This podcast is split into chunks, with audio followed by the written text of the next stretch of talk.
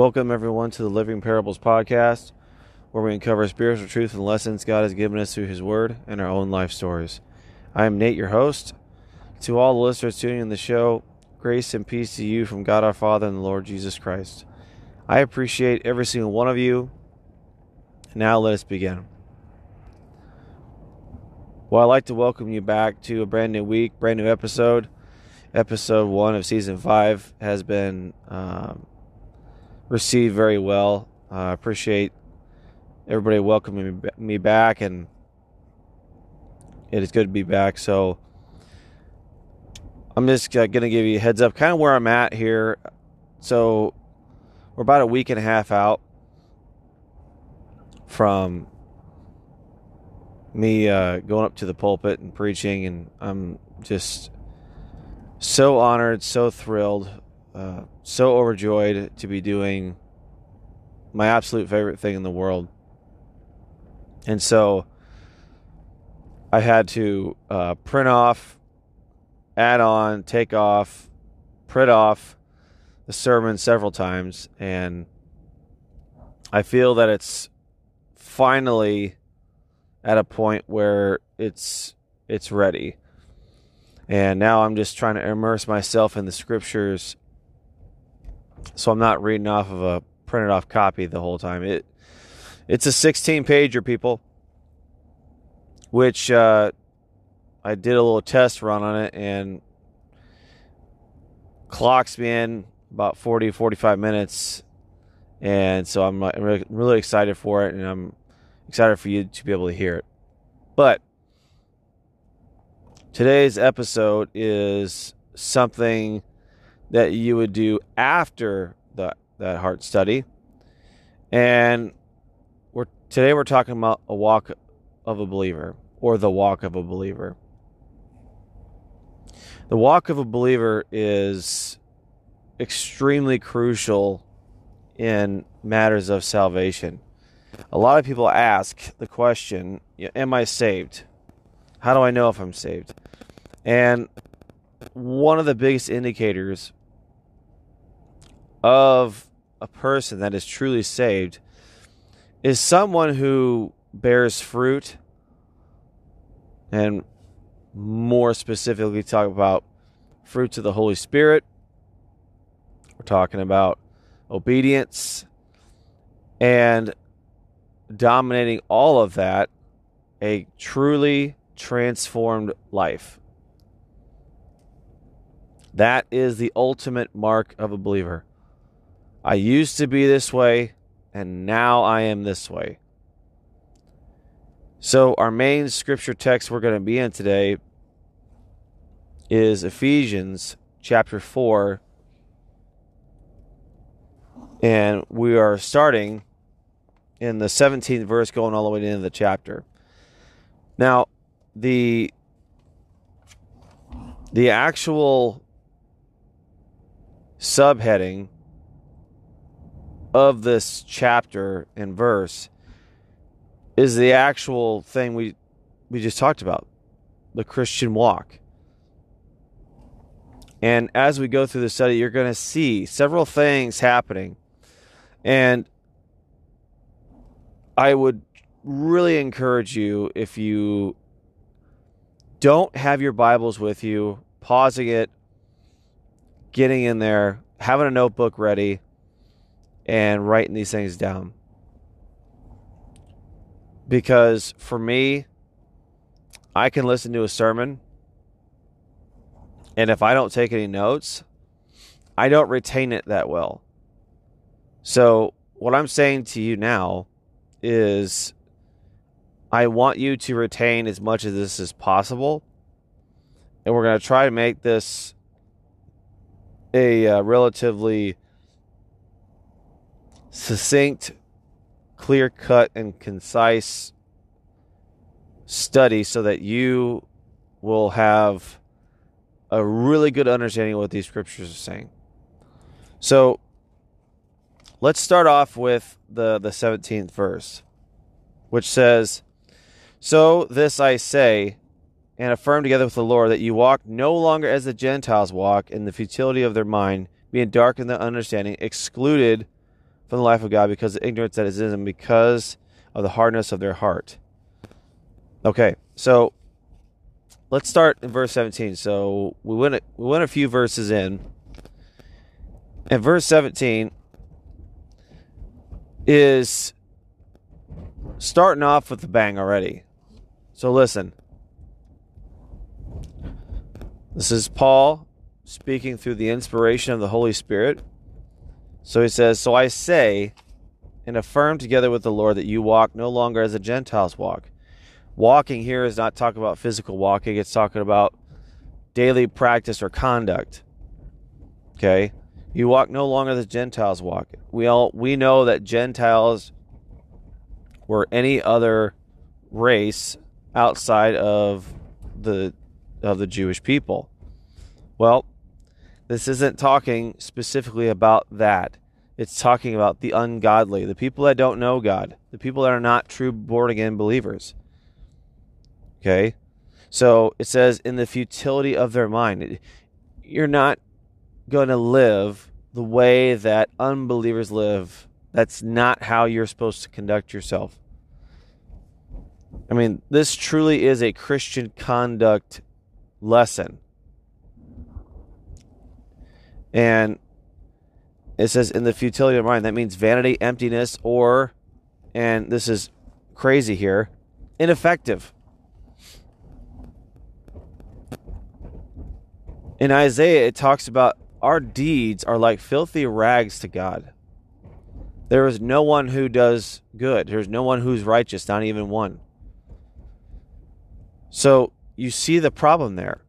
People that try to attain righteousness, holiness, and godliness on their own, it's futile. It's emptiness. It's ineffective. It's not going to happen. Because we know in Hebrews it talks about without faith it is impossible to please God.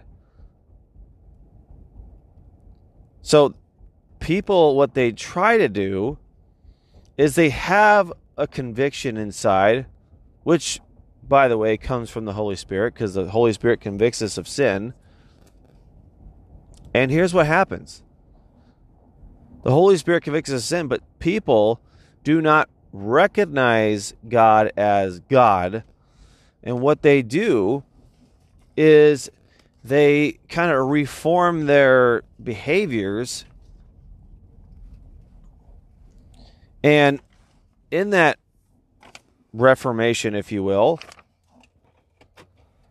they they don't necessarily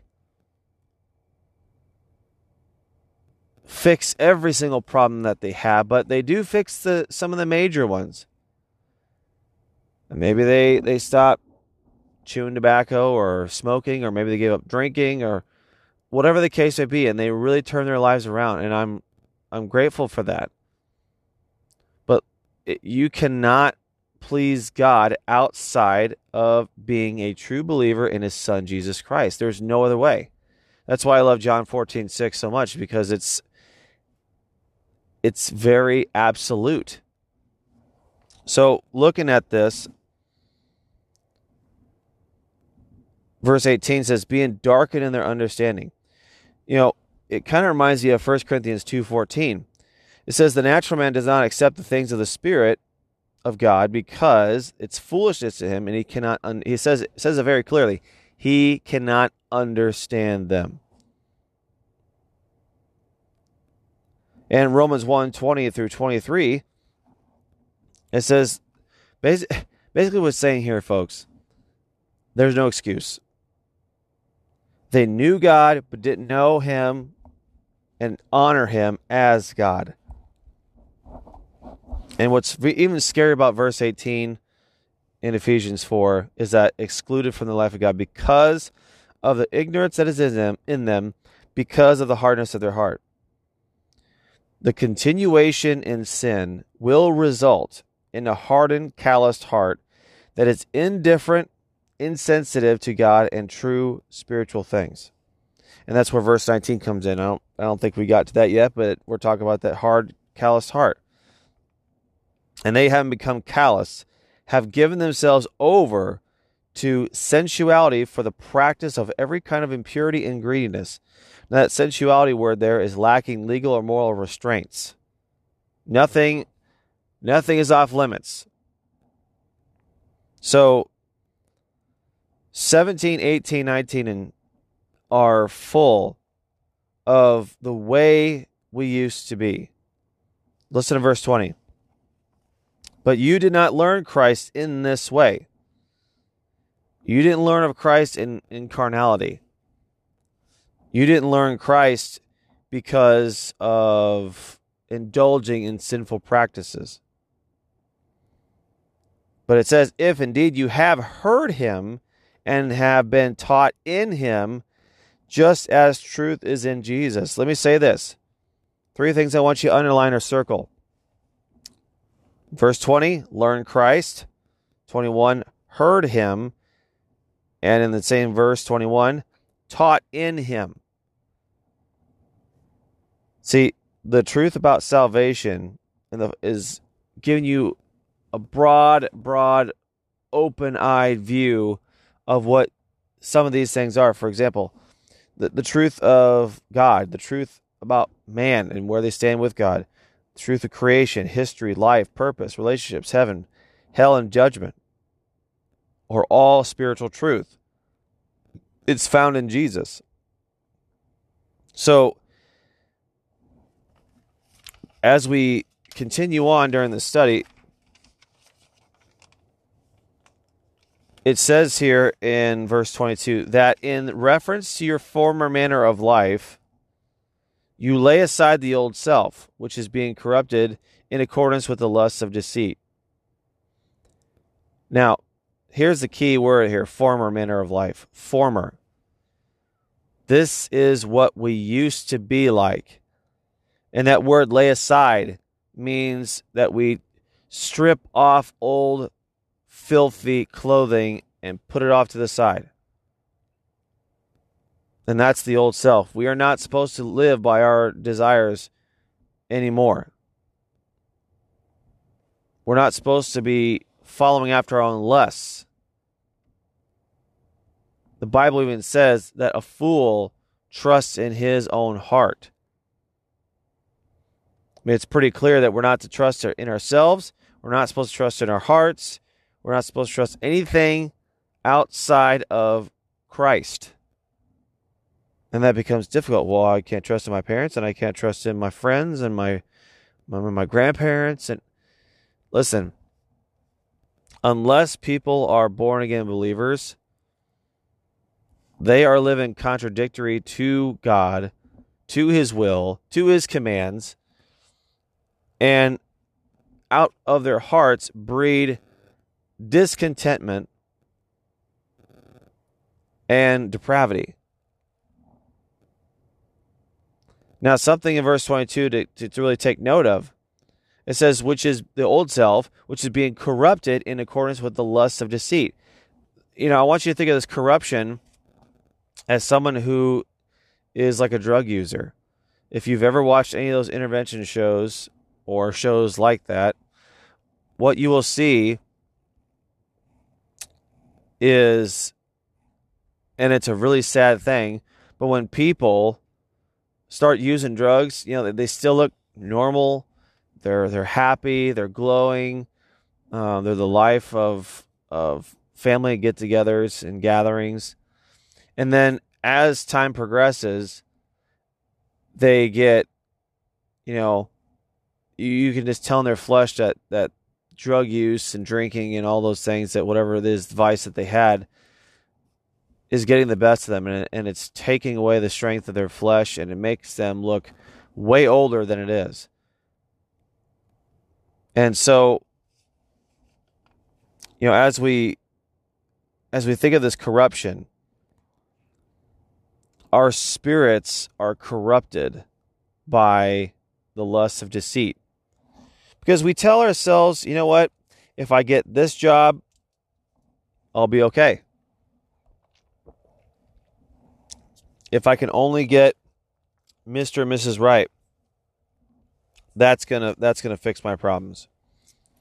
And in the reality, none of those things matter. Now, don't get me wrong.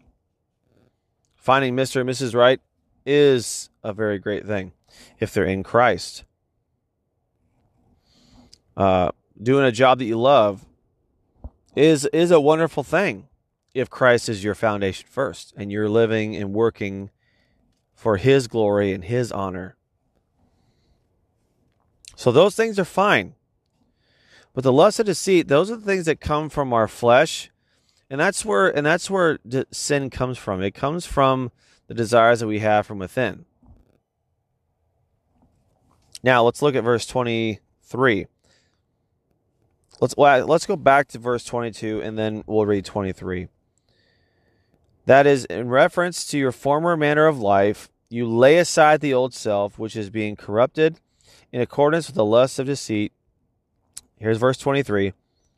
And that you be renewed in the spirit of your mind and put on the new self which is in the likeness of God has been created in righteousness and holiness of the truth. So we're going to hang here for, for a little bit. Here's the first thing. The first thing is we are to take the former ways we used to live, our former desires, our former passions, our former lusts that we were so controlled by. And now we've been giving spiritual eyes, a new spiritual heart. We, we read about that before in Ezekiel 36. We have a new spirit within us. God has given us his Holy Spirit. And now we see that these things here, the things that we do, they separate us from God. Isaiah 59 2. Our sins separate us from God. It hides his face from us. And now the thought of sin absolutely terrifies us and absolutely disgusts us. So we've taken that old self off and all those things. And maybe maybe you're like an onion. Maybe you have many, many layers of things that you've struggled with over the years that it's, stripping off and stripping off and you're just trying to get down to that that new self. But it says and you be verse 23 and that you be renewed in the spirit of your mind. See friends, we used to believe that this life was everything that was possibly it. We thought that if I just had this job, I had this girl, I have this guy, I have kids, I have this new house and new car, that we, and, and how about this? Working to the weekend. Wednesday nights used to be a night where you just, you know, maybe sit back, kick kick your feet up, knock back a couple cold ones, and just can't wait for uh, Thursday night to come so you can watch a football game. And then Friday comes, and well, we're already we're always hyped on Fridays. Then we have Friday nights to, and Saturday nights to whoop it up, and we can't make a church on Sunday because we're too hung over. And so, you know, God, God's sitting there waiting, like, I'm here. Eternal life is is right here with me. It's the only way. You don't you don't need to get drunk to have a great time. You don't have to get high. You don't have to you don't have to compromise yourself for other people just for the sake of their approval. But we do it habitually every single weekend. And yet it still happens over and over again. But now we're talked talking here about being renewed in the spirit of your mind. See, I'm going to say here, when a person becomes a Christian, God gives that person a completely new mind. And a new mind and a new heart for moral and not just moral, but moral and spiritual capability that a mind outside of God cannot achieve on its own. Salvation involves the mind, people. Everybody says, well, take a leap of faith, trust your heart. Trust your instincts. Trust your gut. Uh, that's one of the worst pieces of advice you could give somebody. And so, as we're really in the heart of the study right now, I'm going to say it one more time. Salvation involves the mind. When you hear, when you're taught, and when you learn the things of God, especially in Scripture, and I'm not saying some of these books that these Christian pastors have written are not are not good. That's not what I'm saying. I'd still say you got to be careful. I saw a book the other day. Not trying to throw shade, but it says God is not mad at you. That sends the wrong message. And I was so mad at when I saw this book that I really wanted to throw it away. Because that absolutely sends the wrong message. God's not mad at you. Why do you have to change your behavior then? Why do I why why do I have to have a savior then if God's not mad at me? It says God is angry with the wicked every single day. Every day. Don't don't sit there and tell me that salvation doesn't occur in the mind. It does. The problem is is our our eyes are spiritually blinded because of sin. And it takes the Holy Spirit to revive us and make our spirits alive through faith in Christ. So, salvation involves the mind. And after you become a born again believer, that's when the journey truly begins. And I will say this to you all who are young believers and you might you might be 50 60 years old and be one or two years in the faith. Let me say this to you now. Get in the word daily. Stay in it. Immerse yourself into the word why is this so important nate because that's where it increases faith. Romans 10 17. That's where you increase your faith. And I'm going to tell you something. If you're that young in the faith, there are going to be plenty of things that are going to be like, you're going to be like, what? I don't understand. I don't get it. And we think it's too hard. And so what we do, and that's what the problem is in today's society, we want the quick fix, the, the easy peasy. We want all those things but we don't want to work for something. We don't want to. We we think we are so entitled that we don't. We shouldn't have to put too much effort into learning. No, it learning takes a bit. I'm learning every single year how to become a better teacher, and it's been working. Even Bible studies in my own house have become more clear, more concise, and a lot shorter to my to my family's liking. I I could literally sit there and talk about God. I don't know how long. I would really like to test run to see how long I could talk about God for. I feel like I could talk about him forever. Um, but we don't have forever right now. We have to get through this study. So, salvation involves the mind. And Scripture transforms the mind through the power of the Holy Spirit with that good work of that word in the heart. Our eyes are now completely open. And remember when we read about 1 Corinthians 2:14 that the natural man cannot understand the things of the God, of the spirit of God. It says he cannot understand them. So that's why you need the Holy Spirit dwelling within you, working in you so that you can understand those things. He's our teacher, He is the illuminator of Scripture. Matter of fact, we're going to be talking about the Holy Spirit here in a little bit, but let me just say this. You cannot be a Christian outside of the Holy Spirit. You can't be a Christian outside of the Father. You can't be a Christian outside of Jesus Christ, his son. So the reality, my friends, is, is not that you pray some prayer and you become a Christian, then you just walk this path alone trying to change all of your behavior. That's not how it works.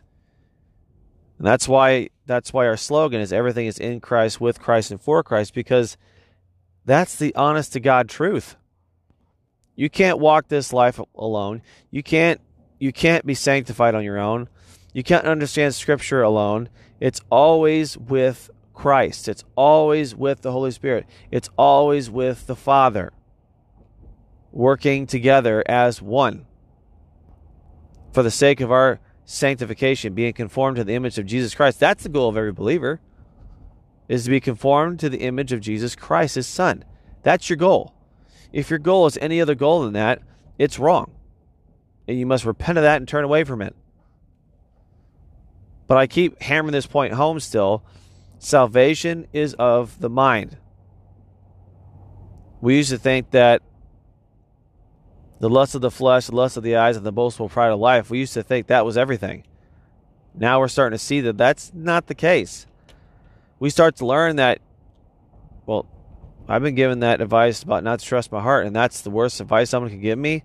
That's that's so countercultural.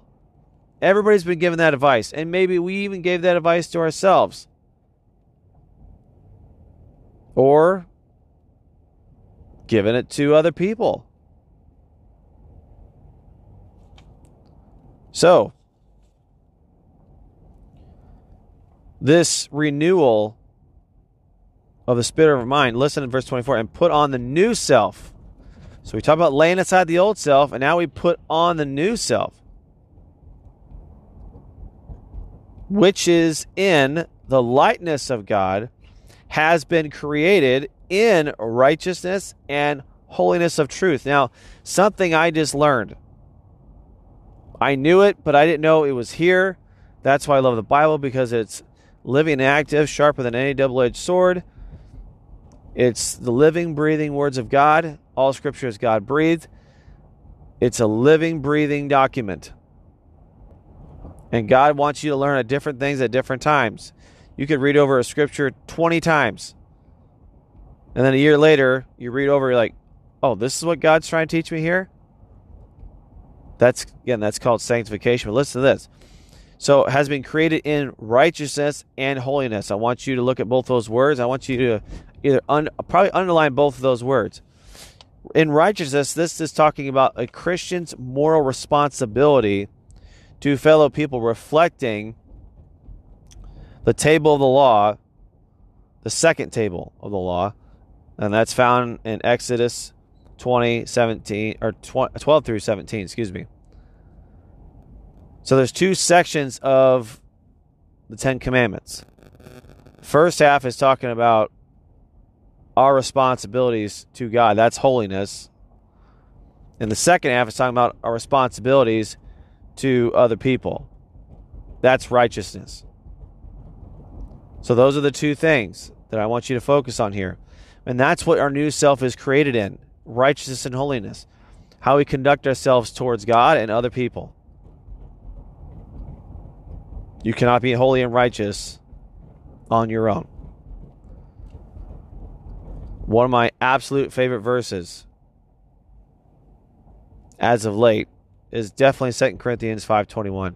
He made him who knew no sin to be sin on our behalf so that we might become the righteousness of God. So that we might become the righteousness of God in him. That is everything. That is the gospel. If you if you were to say what is the gospel in one verse, that would be it. I know you're probably thinking, well, wouldn't you would probably say John 14, 6. Yeah, you could throw that in there. But that is very clear cut and concise. So, our new self is based upon righteousness and holiness of the truth. And what's the truth? Well, what's the truth? John 17, 17. We know Jesus' high priestly prayer. Here's what he says very, very simple. Jesus said, Sanctify them in the truth. Your word is truth. All of Scripture is God's Word. So, holiness and righteousness come from being sanctified in the truth through the power of the Holy Spirit, through the work of the Word, because you are a true believer in Jesus Christ. All your faith and trust is in Him and Him alone. Now, here comes another word here. Verse 25. Therefore. So, a lot of us don't know what therefore means, and I just I ask myself these questions all the time. What does therefore mean? Okay? Especially in the Bible, what does that mean? It means for this reason. So we're talking about the new self here. So all these things we read, the former manner of life, we lay that aside. We lay aside the old self that's being corrupted, and we put on the new self, which is in the likeness of God, created in righteousness and holiness and truth. For this reason, here it is. This is where the ouches come in. Therefore, laying aside all falsehood. Friends, this is all forms of lying stemming from honey did you take out the trash yesterday oh yeah yeah i did no i forgot to do that. Stemming from that going all the way to false religion and everything in between. No such thing as a white lie. God doesn't need you to lie to accomplish his will. God doesn't use sin to accomplish his will okay especially in a believer. So don't think for a minute you have to lie uh, to get God God's will done. So what are we supposed to do? Speak truth, each of you, with his neighbor, for we are members of one another. Here's what's interesting. The last half of verse 25 there, speak truth, each one of you to his neighbor. That is found in Zechariah 8 16. I would really encourage you to go read that. I love cross references.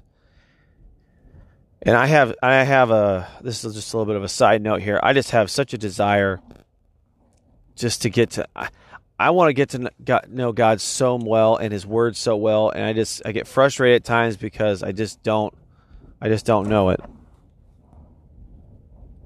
I don't know it. And I desperately want to.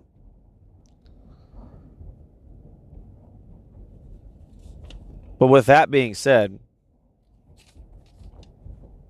speak truth. That's what we're supposed to do.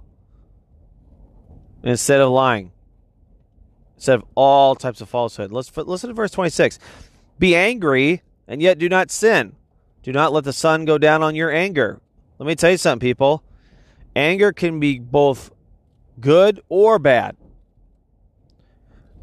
Righteous anger, or what you will hear a lot, of people say is righteous indignation.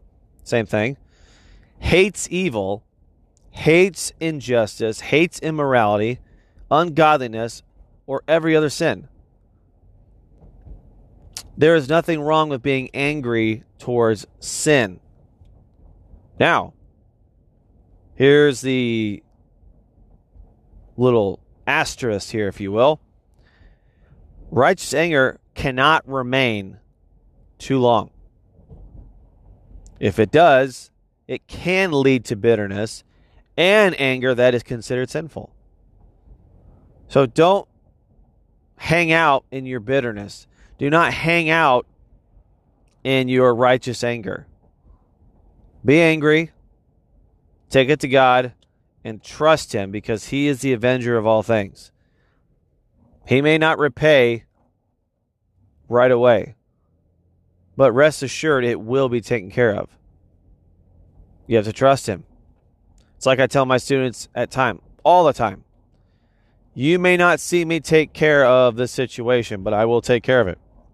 In every situation, I handle it. So they trust me to take the, take care of those things. So if my students could trust me at seven, eight years old, shouldn't we trust God all the more to take care of those things and the people that inflict harm on us, aren't we supposed to pray for those who persecute us?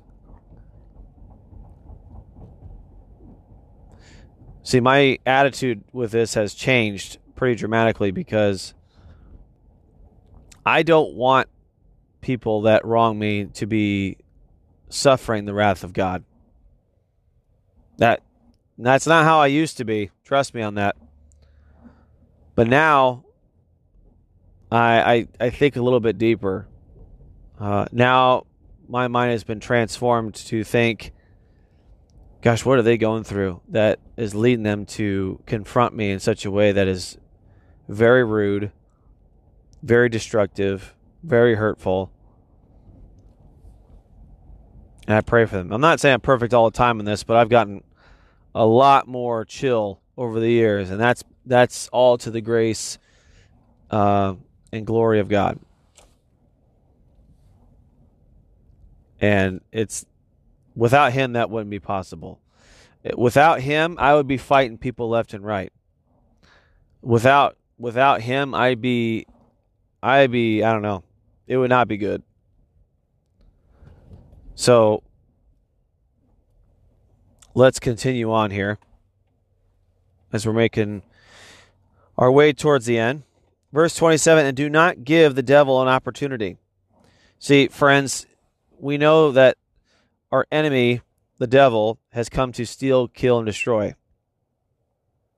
John 10 10. We know that. We also know that Satan roars around like a lion. He roams about looking and seeking those who he is going to devour. And it said his sin is crouching out uh, outside your door. It's waiting. It's waiting to pounce and attack you when you least expect it. So going back to this righteous anger here, be angry yet do not sin. You can be angry about sin. There's nothing wrong with that. However, friends, brothers, sisters, do not let the sun go down on your anger. Do not let that bitterness turn into something sinful because that gives the devil an opportunity. Verse 28 he, he who steals must steal no longer. That's any form of stealing is sin. He who steals, that's the heart of stone. That's that's contradictory to God. That's outside of his will.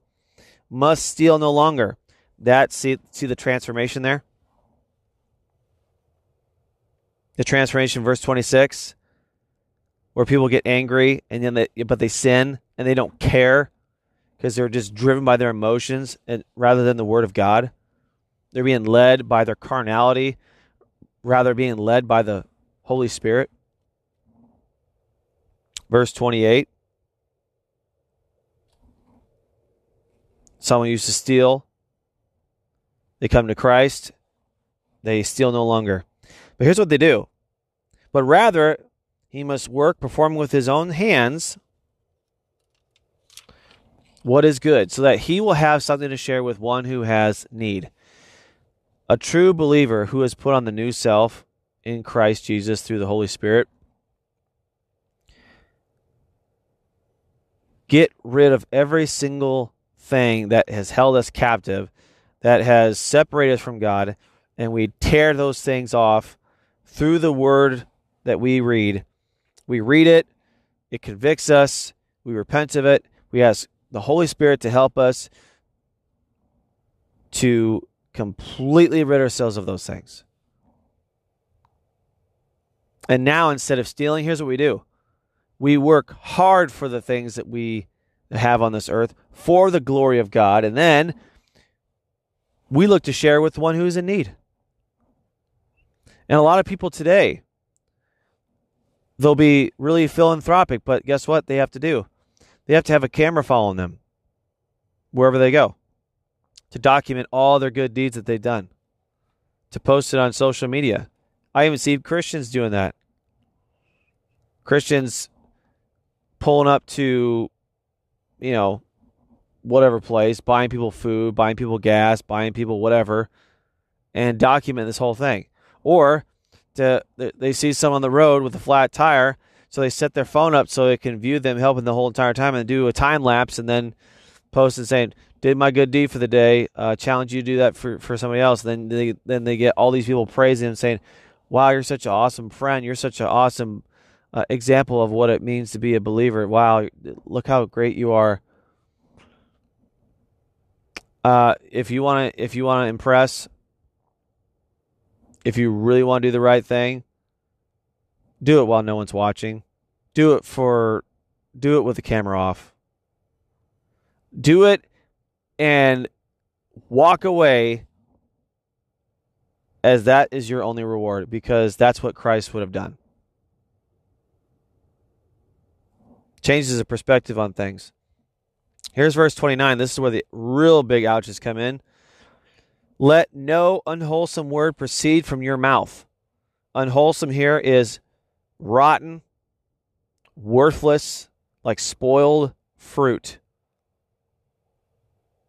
I've been telling my students this, and I need to tell myself this sometimes. But if you have nothing nice to say, shut your mouth. I know what that sounds like, but I really do mean that. You have nothing nice to say, keep your mouth shut. Don't don't don't go there. Because we know that the words that come out of our mouth are from our heart, don't you remember?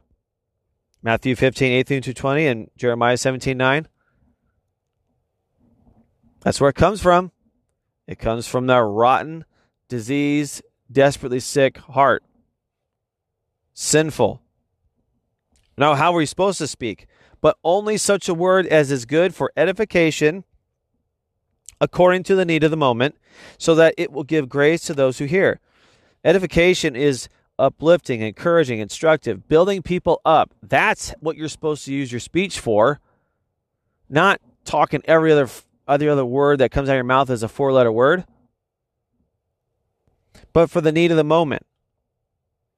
We need to be aware of others. We need to be fearless when speaking words of edification because you never know who needs it.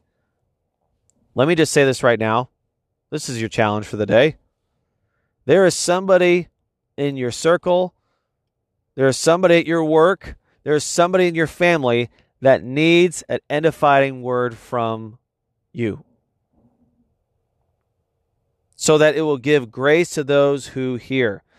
We ought to be so immersed in Scripture that when we speak, we speak Scripture. They are the words of life. Jesus did that. You want to read his example? Luke 4:22. Verse 30, we have a few verses left. Do not grieve the Holy Spirit of God, by whom you were sealed on the, uh, for the day of redemption. The word grieve here means intense pain or distress. The Holy Spirit is a person, by the way. Just to let you know. He's not some mist. He's not some I don't know what people think. He's not a ghost. But he is a he is a person. And some of the things that we're going to look at later on about the personhood of the Holy Spirit um, when it speaks of him, it talks about personal pronouns, personal care believers, intellect, him speaking, convicting people, serving God, and interceding for us. Those are just a few things. And we'll study that later on. But again, this is what's interesting. Do not grieve the Holy Spirit, by whom you were sealed for the day of redemption. The Holy Spirit is the guarantor of eternal redemption in Christ for those who believe in him. Okay? He seals it as a guarantee. So do not grieve the Holy Spirit. So when we sin, when a child of God, quote unquote, refuses to change their old ways of sin, that grieves the Holy Spirit with intense pain. You know what that ten- intense pain is also in the Greek? Like childbirth. I don't think there's any greater pain on this earth than childbirth, from what I've told, because I'm not a woman. But if it grie- if sin grieves the Holy Spirit in that way, Shouldn't that make us second guess our actions? Shouldn't we think twice before we say that foul word that's going to about to come out of our mouths? Shouldn't we think twice when um, We lie. Shouldn't we think twice when that anger turns into bitterness or speaking any type of falsehood or stealing, saying a four letter word, joking in such a way that's it's degrading or uh, inappropriate. Verse 31 says, Let all bitterness, that's smoldering resentment, and wrath, which is rage, passion in the moment, and anger, that's internal deep hostility, and clamor, it's an outcry of strife, out of control, and slander, which is evil speaking. So, with all those, that new information, you know what those things are now. Let all bitterness, wrath, and anger, and clamor, and slander be put away from you, along with all malice. And malice here is a general Greek term for evil, the root of all vices.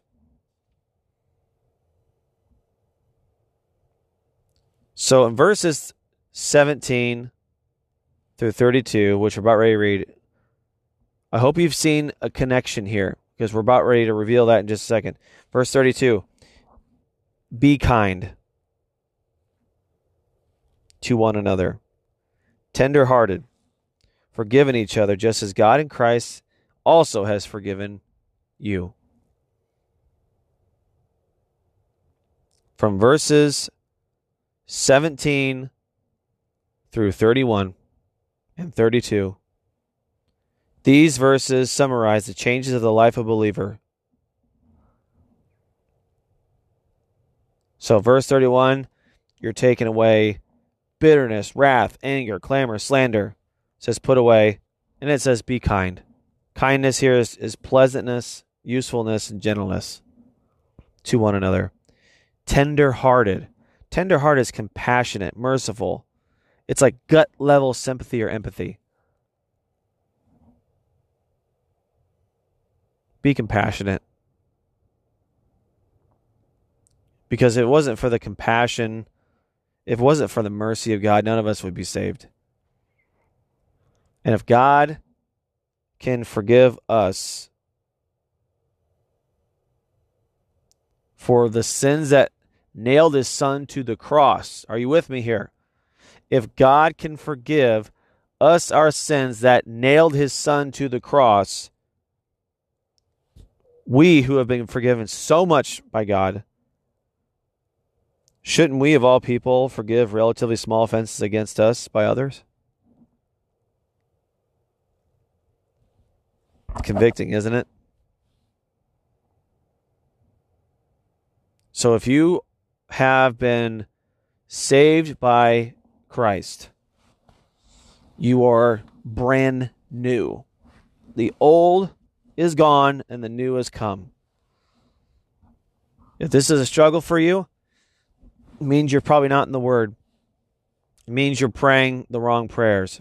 You're praying for prosperity. You're praying for health, wealth, and prosperity. You're praying for all those things except to be transformed into the image of Christ, and you're not praying a prayer of asking God to sanctify you through the word.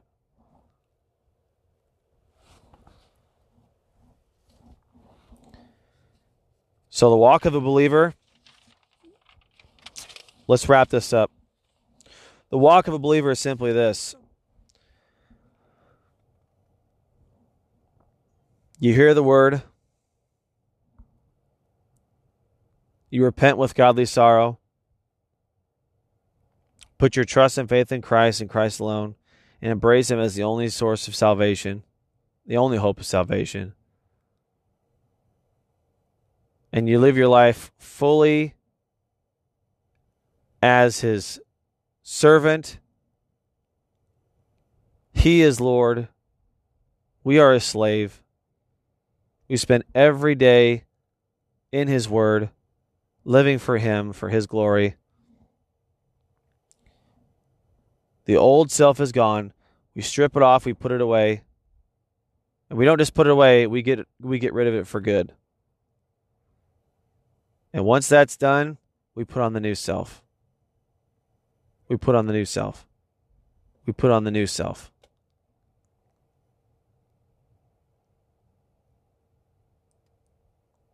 So, with that being said, I pray that the Lord blesses and keeps you and gives you peace. And remember, my dear brothers and sisters, that everything is in Christ, with Christ, and for Christ. And until next time, God bless you all.